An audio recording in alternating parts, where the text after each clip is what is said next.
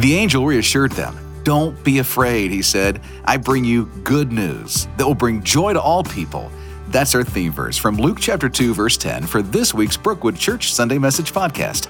Associate Care Pastor Josh Masters will continue in our series experiencing Christmas with this week's episode titled Joy to the World. If you want to watch a video of this week's message, listen to worship, or search through our message archives, visit brookwoodchurch.org/watch or download our Brookwood Church app. We pray this message encourages you and your walk with Christ.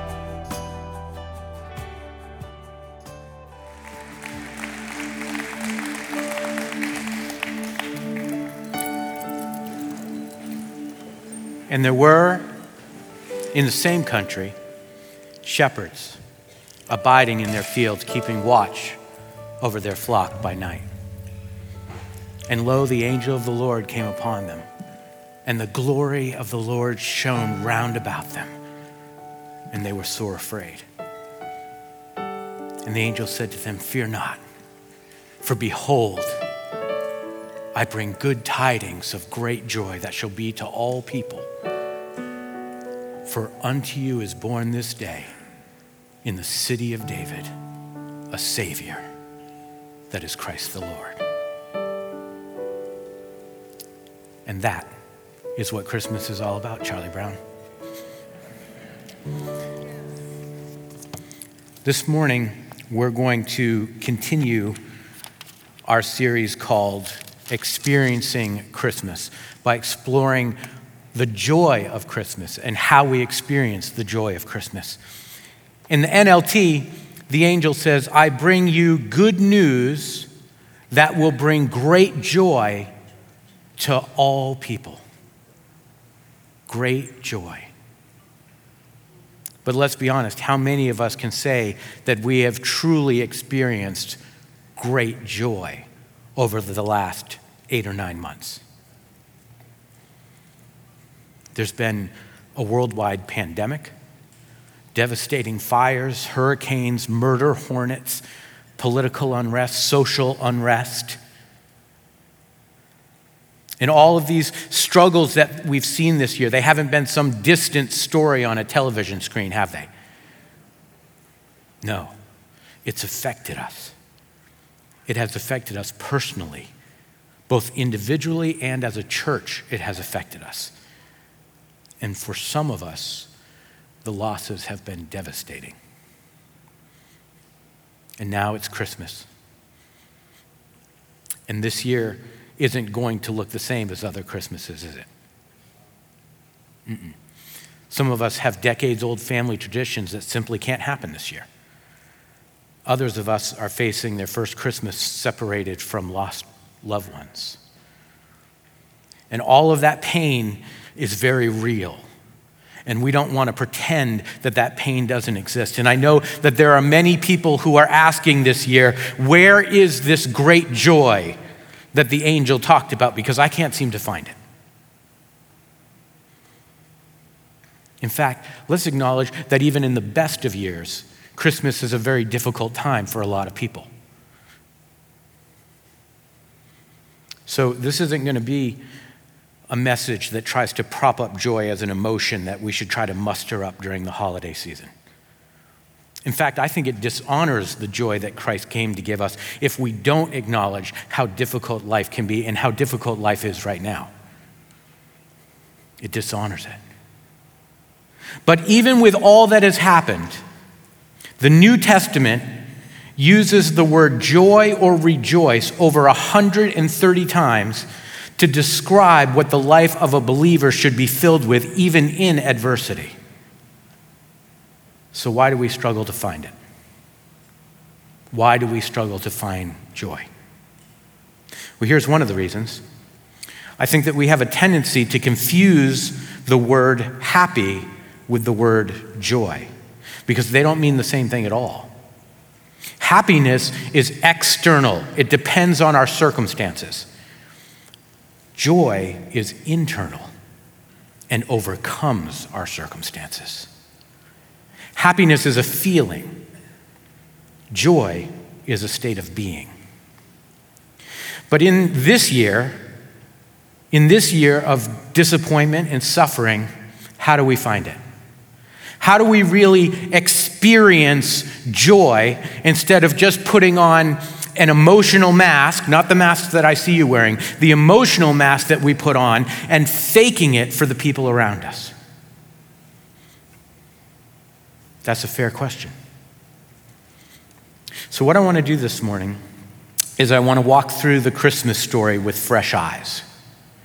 Because I think that we have a tendency to whitewash the lives of the people that we meet in the Christmas story. We view the shepherds and Mary and everyone else with this sort of internal Instagram filter that makes their life look somehow softer and more appealing. But they faced brokenness and fear and uncertainty just like we do. And yet, despite their circumstances, somehow they managed to grab hold of that joy that we're so desperate to find this year. So, what we're going to do this morning is first, we're going to look at some of the circumstances that they faced when they found joy.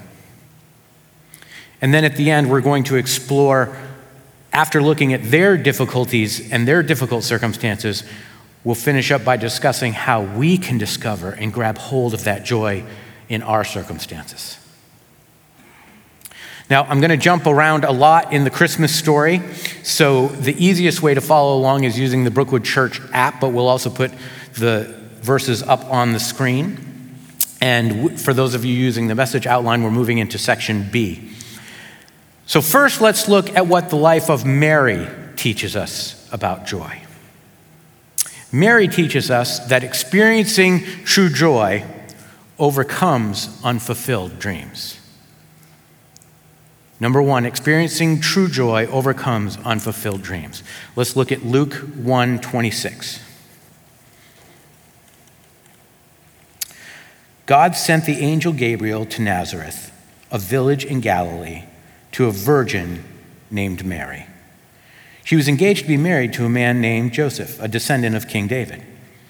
Gabriel appeared to her and said, Greetings. Now, the NLT says greetings, but in, in the real Greek, it means rejoice. Rejoice, favored woman, the Lord is with you. Confused and disturbed, Mary tried to think what the angel could mean. Don't be afraid, Mary, the angel told her, for you have found favor with God. You will conceive and give birth to a son, and you will name him Jesus. He will be very great and he will be called the Son of the Most High. The Lord God will give him the throne of his ancestor David, and he will reign over Israel forever. His kingdom will never end. That's amazing, right? But take Mary off your shelf for a minute, because Mary is not a porcelain figure. Mary is a human being, just like you and me.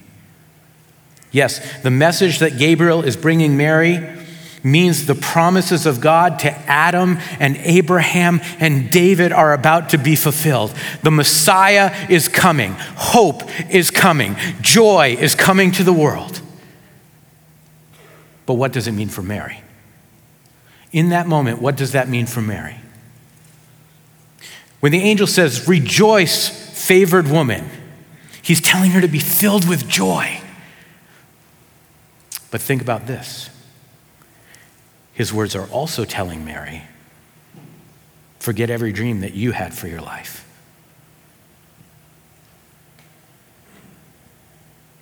Whatever you planned, whatever you hoped for, isn't going to happen. All of that is over. She was about to marry Joseph, and just like us, I suspect that Mary had dreams for what she thought her life was going to look like, and those dreams are now going to go unfulfilled. And it's easy for us reading two chapters in the book of Luke to say, yes, but she gets the blessing of being the mother of the Savior of the world. And yes, that is true. But do you think that that was an easy calling? Do you think that was a dream filled mission? No, because before Mary was visited by the angel, do you think Mary's dream included telling her fiance that she was pregnant? Do you think that her dreams included that her firstborn child would spend his first night in an animal trough or fleeing to another country? Because someone was trying to kill her child?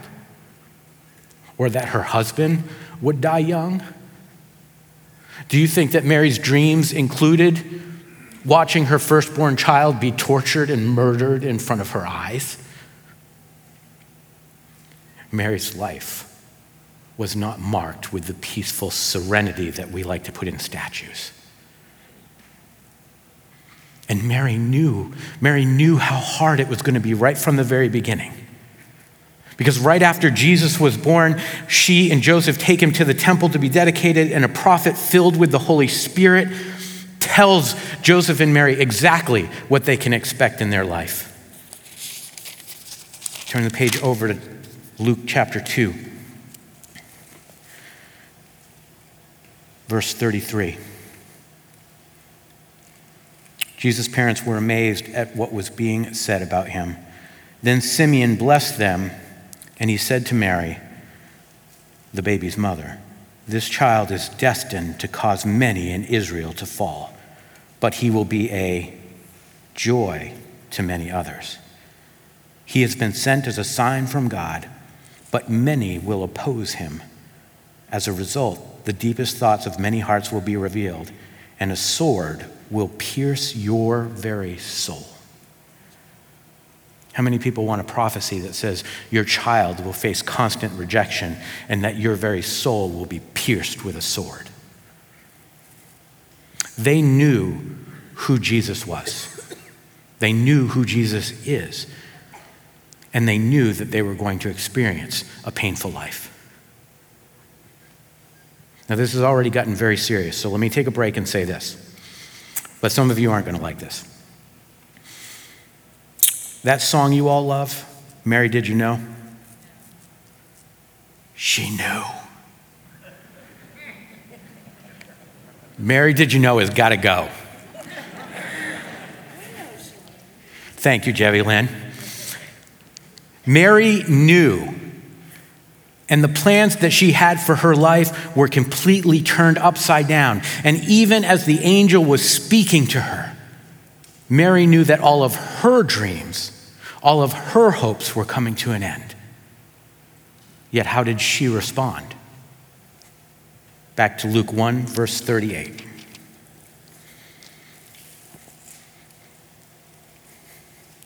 She said, I am the Lord's servant. May everything you have said about me come true. And then a little bit further down, she begins to sing a song of joy. And it begins like this Oh, how my soul praises the Lord, how my spirit rejoices in God my Savior. For he took notice of his lowly servant girl, and from now on, all generations will call me blessed. Don't miss this. Mary experienced joy and hardship because she was focused on the promises of the Messiah instead of her earthly circumstances. Mary experienced joy and hardship because she was focused on the promises of the Messiah and not her earthly circumstances. When we experience the joy of Christ, even though it seems unfathomable and hard, we gain the ability to surrender our dreams for His will. And we might say, sure, if God sent me a sign, if God sent me an angel, and he wanted to use me for something as incredible as he used Mary, then, then I would surrender my dreams. No, we wouldn't. Listen, God has a purpose for your life. And there are probably signs all around you. There are probably incredible, obvious signs where God is leading you.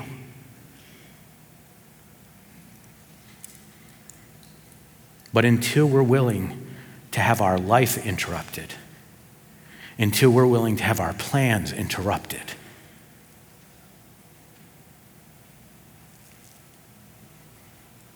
we will invent ways to deny what God is saying to us. And that would be true even if God sent an angel. I think deep down, deep down inside, many of us, most of us know the next step God is calling us to. But we deny it. It might be adopting a child. It might be giving up an unhealthy relationship or restoring a relationship you don't want to restore. It might be sacrificially giving to others in need or to the church or to a missionary. God might be stirring something else in your heart right now. He might be telling you right now what that next step is. But whatever it is, I can tell you this it's just the first step in something much greater that God wants to do in your life.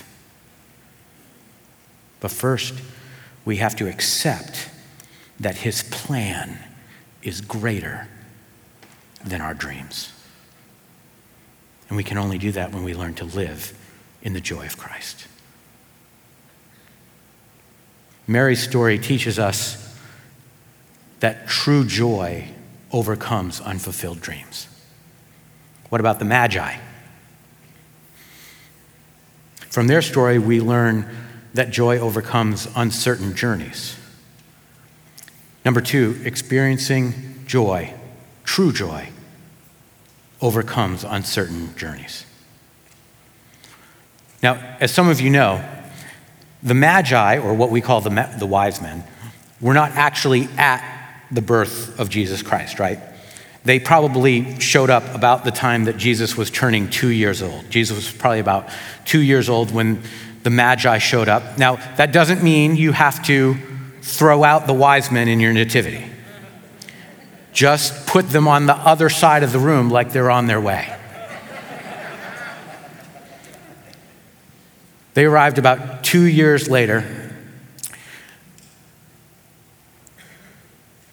Keep going. Now, the Magi, which is actually the, in the Greek means magician, not wise men, they were wealthy pagan astrologers, wealthy pagan astrologers from the Far East. And we don't have time to read their entire story this morning, uh, but I want you to look at this one piece that happens after their encounter with Herod. Matthew 2, starting in verse 9. And the star they had seen in the east guided them to Bethlehem it went ahead of them and stopped over the place where the child was. When they saw the star, they were filled with joy. They see the star and they're filled with joy. But you know what's strange about that? This passage takes place after they leave Herod which means they had seen and started following the direction of this star months ago, probably years ago. So, why now are they filled with joy when they see the star again? Well, the text doesn't tell us specifically, but I'll tell you what I think, which means you can take it or leave it. But this is what I think. First, we have to ask what was the star? What is this star that they were following? And people have argued about that and conjectured about it since the passage was written. Some people say that it was a comet. Other people believe that it was a supernova. I don't think it was any of that. See, the star appeared up in the sky, right, when they left home. They were following it from the sky. But the distance between Jerusalem, where they met Herod, and Bethlehem is only about 10 miles. When you look up into the night sky and you go five, six, ten miles, can you tell which star is over which house?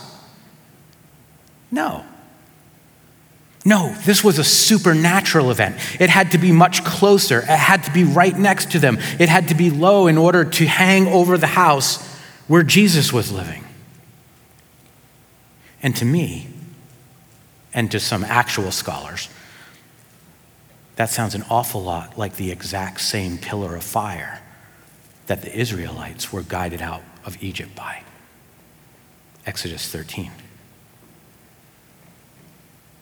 A fire that is a visible manifestation of the Holy Spirit Himself. What Jewish rabbis call the Shekinah glory.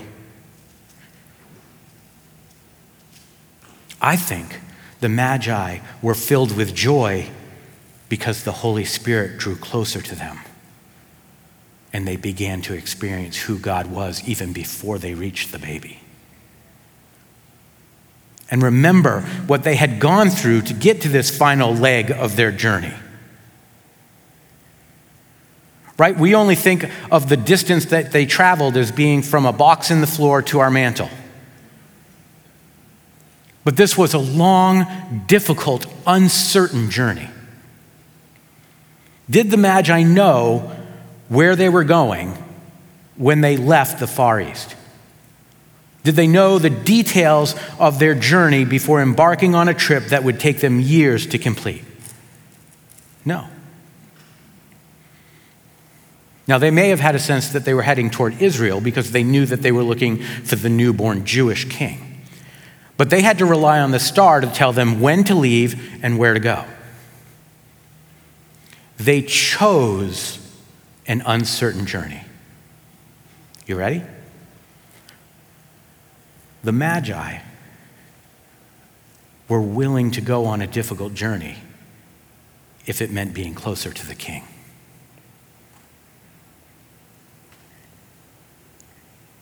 Are you willing to go on a difficult journey if it means being closer to the king? If it means being closer to Jesus Christ, is a difficult journey worth it? Their path would have been dangerous, even though they probably had a large entourage with them. And they didn't know what to expect, they didn't know what they were going to encounter. They certainly didn't expect to spend months traveling over unforgiving terrain only to show up in Jerusalem and discover that no one knew what they were talking about. And after their confusing encounter with Herod, they certainly didn't know where Bethlehem was, where Jesus was in Bethlehem, or what they would find when they found him.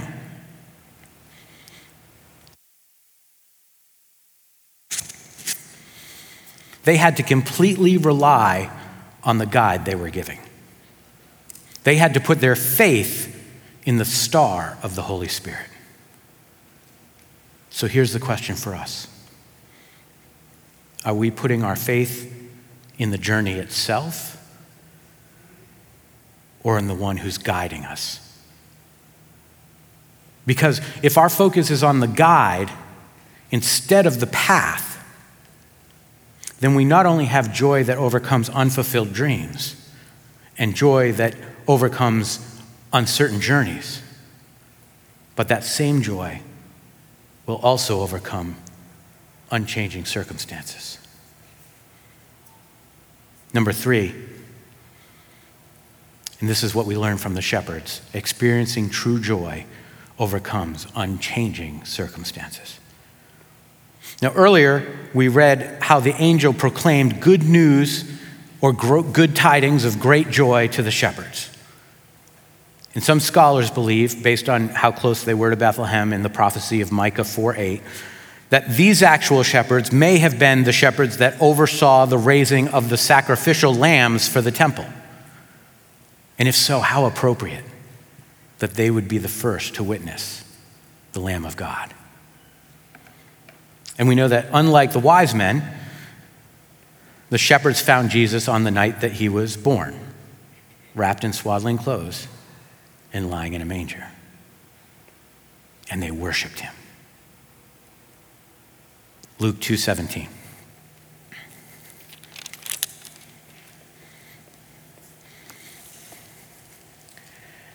After seeing him, Jesus, the shepherds told everyone what had happened and what the angel had said to them about the child.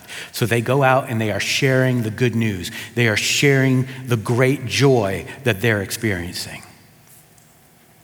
All who heard it, all who heard the shepherd's story were astonished. Down to verse 20.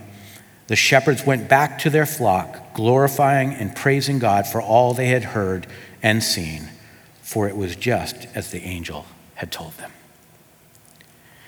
They met the Savior of the world and they went back to their flocks, glorifying and praising God. That's significant. Because the shepherds didn't go on a difficult journey like the Magi, their life was a difficult journey. Their circumstances were a difficult journey.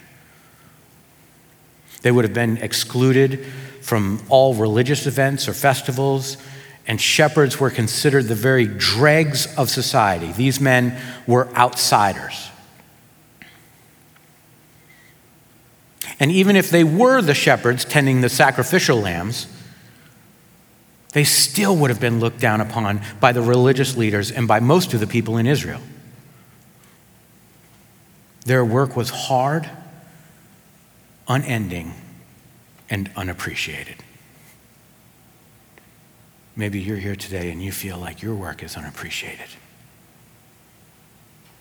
Maybe you feel like your work is unending.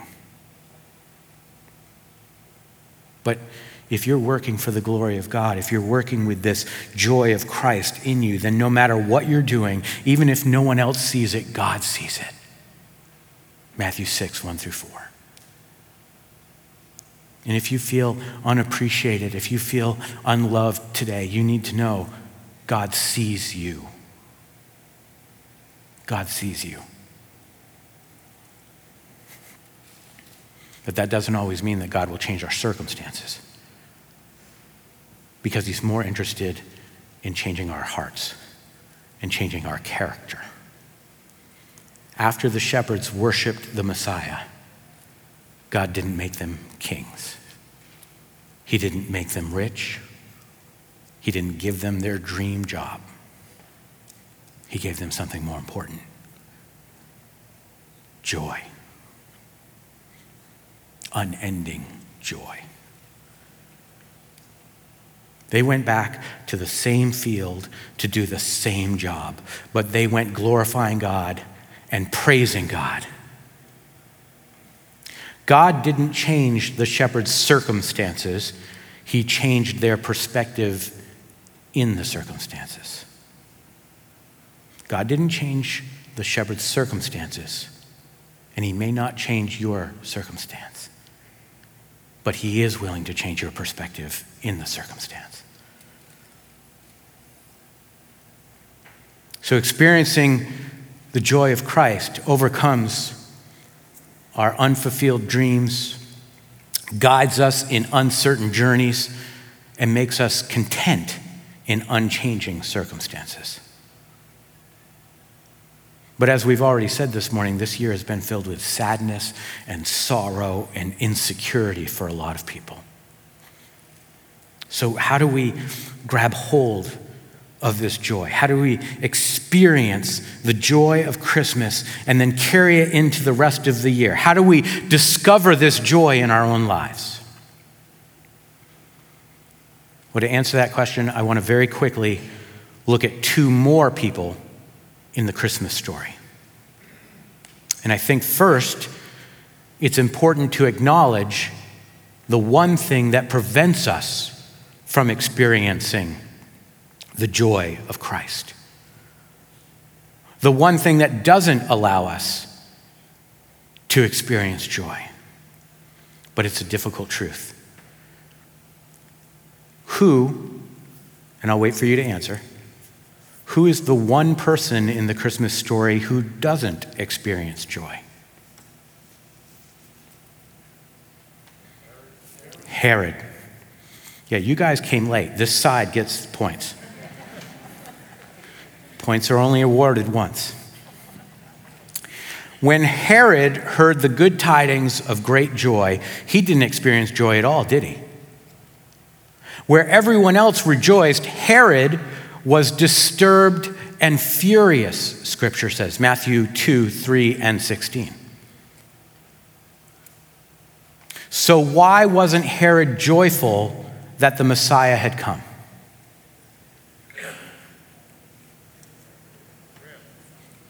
It threatened his place on the throne. it threatened his place on the throne. Yes, experiencing the joy of Christ overcomes our unfulfilled dreams, our uncertain journeys, our unchanging circumstances. But the one thing it can't penetrate is this an unyielding pride. Herod didn't want to lose his place on the throne. And that's the primary reason we miss the joy of Christ in our own lives. It threatens the reign we think we have over our own lives. Now, you have to be very careful not to build your theology or doctrine around Christian song lyrics, because honestly, sometimes they're way off biblically. But I think Isaac Watts got it exactly right when he penned Joy to the World. Joy to the world, the Lord is come. Let earth receive her king, and let every heart prepare him room. We experience joy not when our circumstances change, but when we receive our king, when our hearts prepare him room. Are you willing to step off the throne to experience joy? Because that's the first step. That's the first step. Step off the throne to experience joy. But then what? Choose joy. We've all heard that, right? We've seen it on Christmas cards and Instagram posts and decorative signs. Choose joy. It's a beautiful sentiment and terrible advice. Terrible advice. Because if you try to choose joy in the midst of difficult circumstances and broken dreams, do you know what will happen? You'll fail. You'll be disappointed. You may be able to fake it for a little while, but eventually you will fail. And then you'll not only be carrying the burden of your circumstances, but you will feel like a failure as a Christian because you can't muster up the joy.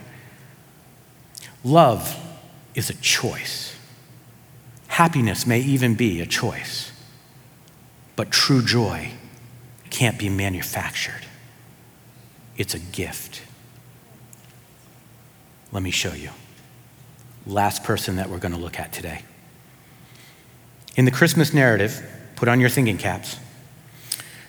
In the Christmas narrative, what does Mary do between her visit from Gabriel and her journey to Bethlehem? What do we see her do? Right, she goes to visit Elizabeth. And Elizabeth is pregnant with who? John the Baptist. Oh, now you all get points. She goes to visit Elizabeth, who is six months pregnant with John the Baptist. Back to Luke chapter 1, verse 39. A few days later, so this is immediately after Mary has the encounter with the angels. So Elizabeth knows nothing about it. A few days later, Mary hurried to the hill country of Judea, to the town where Zechariah lived. She entered the house and greeted Elizabeth. At the sound of Mary's greeting, Elizabeth's child, John, leaped within her, and Elizabeth was filled with the Holy Spirit. Elizabeth gave a glad cry and exclaimed to Mary, God has blessed you above all women, and your child is blessed. Why am I so honored that the mother of my Lord should come to visit me? When I heard your greeting, the baby in my womb jumped for joy. The moment Mary spoke, the baby in Elizabeth's womb leapt for joy. Don't miss how incredible that is. You know, we often talk about how significant it is that the lowly shepherds, the dregs of society, the lowest, were chosen to worship the King. That they were the first to worship Christ. And that is significant But the first person to worship Jesus Christ as the Messiah wasn't the shepherds, it was an unborn baby. Even while Jesus himself was still in Mary's womb. How God loves the vulnerable and the disenfranchised. But John didn't choose to be joyful in his mother's womb. He was filled with the Holy Spirit. He recognized the Messiah, and that filled him with joy. See, joy is not a matter of trying harder, joy is a matter of how close you are to Jesus Christ. I'll say that again. Joy is not a matter of trying harder, it's a matter of how close you are to Jesus Christ. Look at Galatians 5:22. But the Holy Spirit produces this kind of fruit in our lives. Love, say it with me, joy, peace, patience, kindness, goodness, faithfulness, gentleness, self control. Listen very carefully. You don't choose joy, joy chooses you through the Holy Spirit. Our part our part in that is to remove the obstacles and the walls that we have built around ourselves that prevent us from experiencing that joy. That's why our ministry spotlight today is support groups. Come to celebrate recovery. It's not just drugs and alcohol, it's everything that ails you. Come to our support groups. Get TPM. Because as we step off our throne, as we draw closer to Christ, as we find healing for our past hurts and our destructive behaviors, and we allow ourselves to be guided by the Holy Spirit, then joy is something that's naturally produced in our character. Listen, don't, don't try to choose joy. Choose the one that produces joy. Don't, don't try to pursue joy. Pursue the one that makes you rejoice.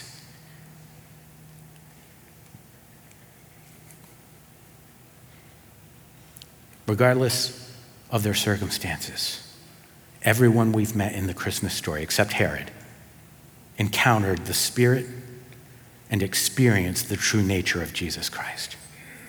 Mary had joy, not because of her circumstances, but because she experienced who he is. The Magi had joy, not because of their journey, but because of who he is. The shepherds, joy, not because of their stations in life, but because they experienced who he is. And if we find it impossible to experience joy, it can only be because we haven't experienced who He is. Or we've allowed our circumstances to make us forget. Because when we experience who He is, we don't have to try to be joyful. We rejoice. And here's something interesting about the word joy. In the Old Testament, the word joy is primarily used to describe victory over your enemies. That's how joy is primarily used in the Old Testament. But in the New Testament, it's used almost exclusively to describe Christ's victory in our lives over death and sin. If we want to experience true joy, we have got to stop measuring it by our own victories and start being rooted in the victory of Jesus Christ because that is finished. That is true victory.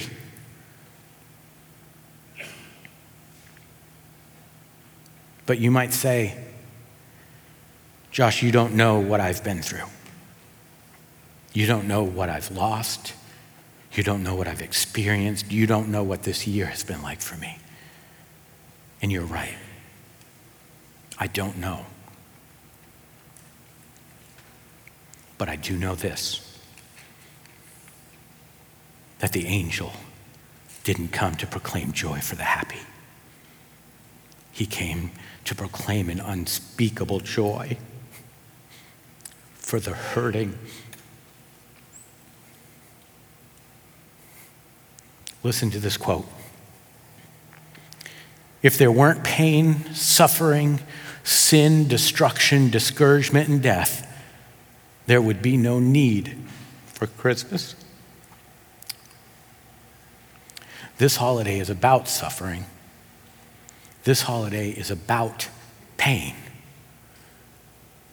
Jesus didn't come so that we could find joy in a perfect family Christmas. He came to bring hope and joy to a broken world that had no answer for their pain and for their suffering. If your struggle is overwhelming, Christmas is for you. If your dreams have been crushed, Christmas is for you. If your journey is uncertain and you don't know which way to turn, Christmas is for you. And if your circumstances feel unbearable, Christmas is for you. Because Christmas is for the brokenhearted and the lonely and the rejected.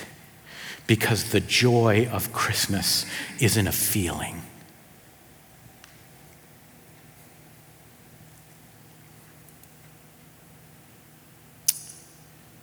It's the Lamb of God who came to that manger as the beginning of his march to the cross so that he could find defeat and victory. He could find victory over all the sin and death that caused your suffering in the first place, and then reunite us with a God who loves us.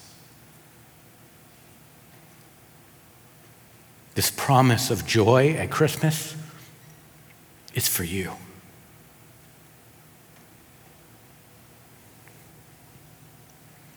It's for you and it's personal. Make it personal when you read the story. I bring you good tidings of great joy for unto you. Unto you, Bradley and Jevy Lynn. Unto you, Mary and Elizabeth and Michael and Harley and you. Unto you. Unto you is born in the city of David a Savior that is Christ the Lord. Let's pray. Stand with me.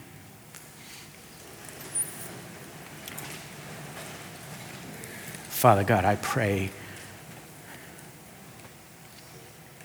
an earnest blessing over everyone here, everybody watching online, everyone who watch this later. Lord, this Christmas is not going to be the same. And I praise you for that. May it not be the same. May this Christmas not be the same for anyone in this room.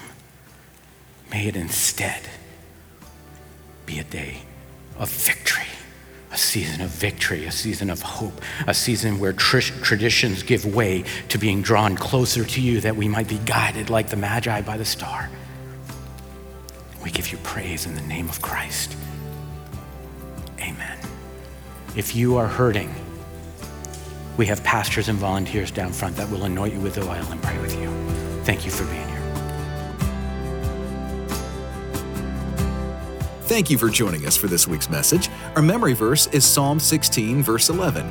You will show me the way of life, granting me joy of your presence and the pleasures of living with you forever. Here's this week's spiritual practice. The words and presence of the Holy Spirit were sources of joy in the story of Mary and Elizabeth. Thank God for being with you and ask Him which word or phrase He wants you to remember when you read a scripture passage. Uh, try it with today's study passage, Luke chapter 1, verses 26 through 45. At Brookwood, we want to help you pursue a relationship with Jesus so that you can experience a transformed life. One way you can do this is by getting connected at Brookwood. Please email us connections at brookwoodchurch.org or call 864 688 8326 to speak to someone on our connections team. Thank you for listening. Have a great week and Merry Christmas.